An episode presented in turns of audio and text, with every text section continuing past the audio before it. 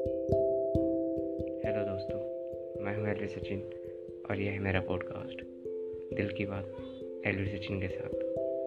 दोस्तों, आज मैं इस पॉडकास्ट की पहली शायरी आप सबके साथ शेयर करने वाला हूँ।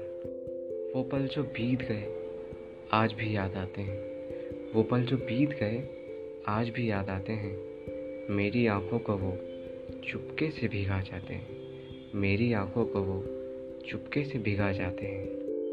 उन बीते मुलाकातों के पर्दों को हटाकर, उन बीते मुलाकातों के पर्दों को हटाकर एक नई मुलाकात की आस जगा जाते हैं। वो पल जो बीत गए, आज भी याद आते हैं। वो पल जो बीत गए, आज भी याद आते हैं।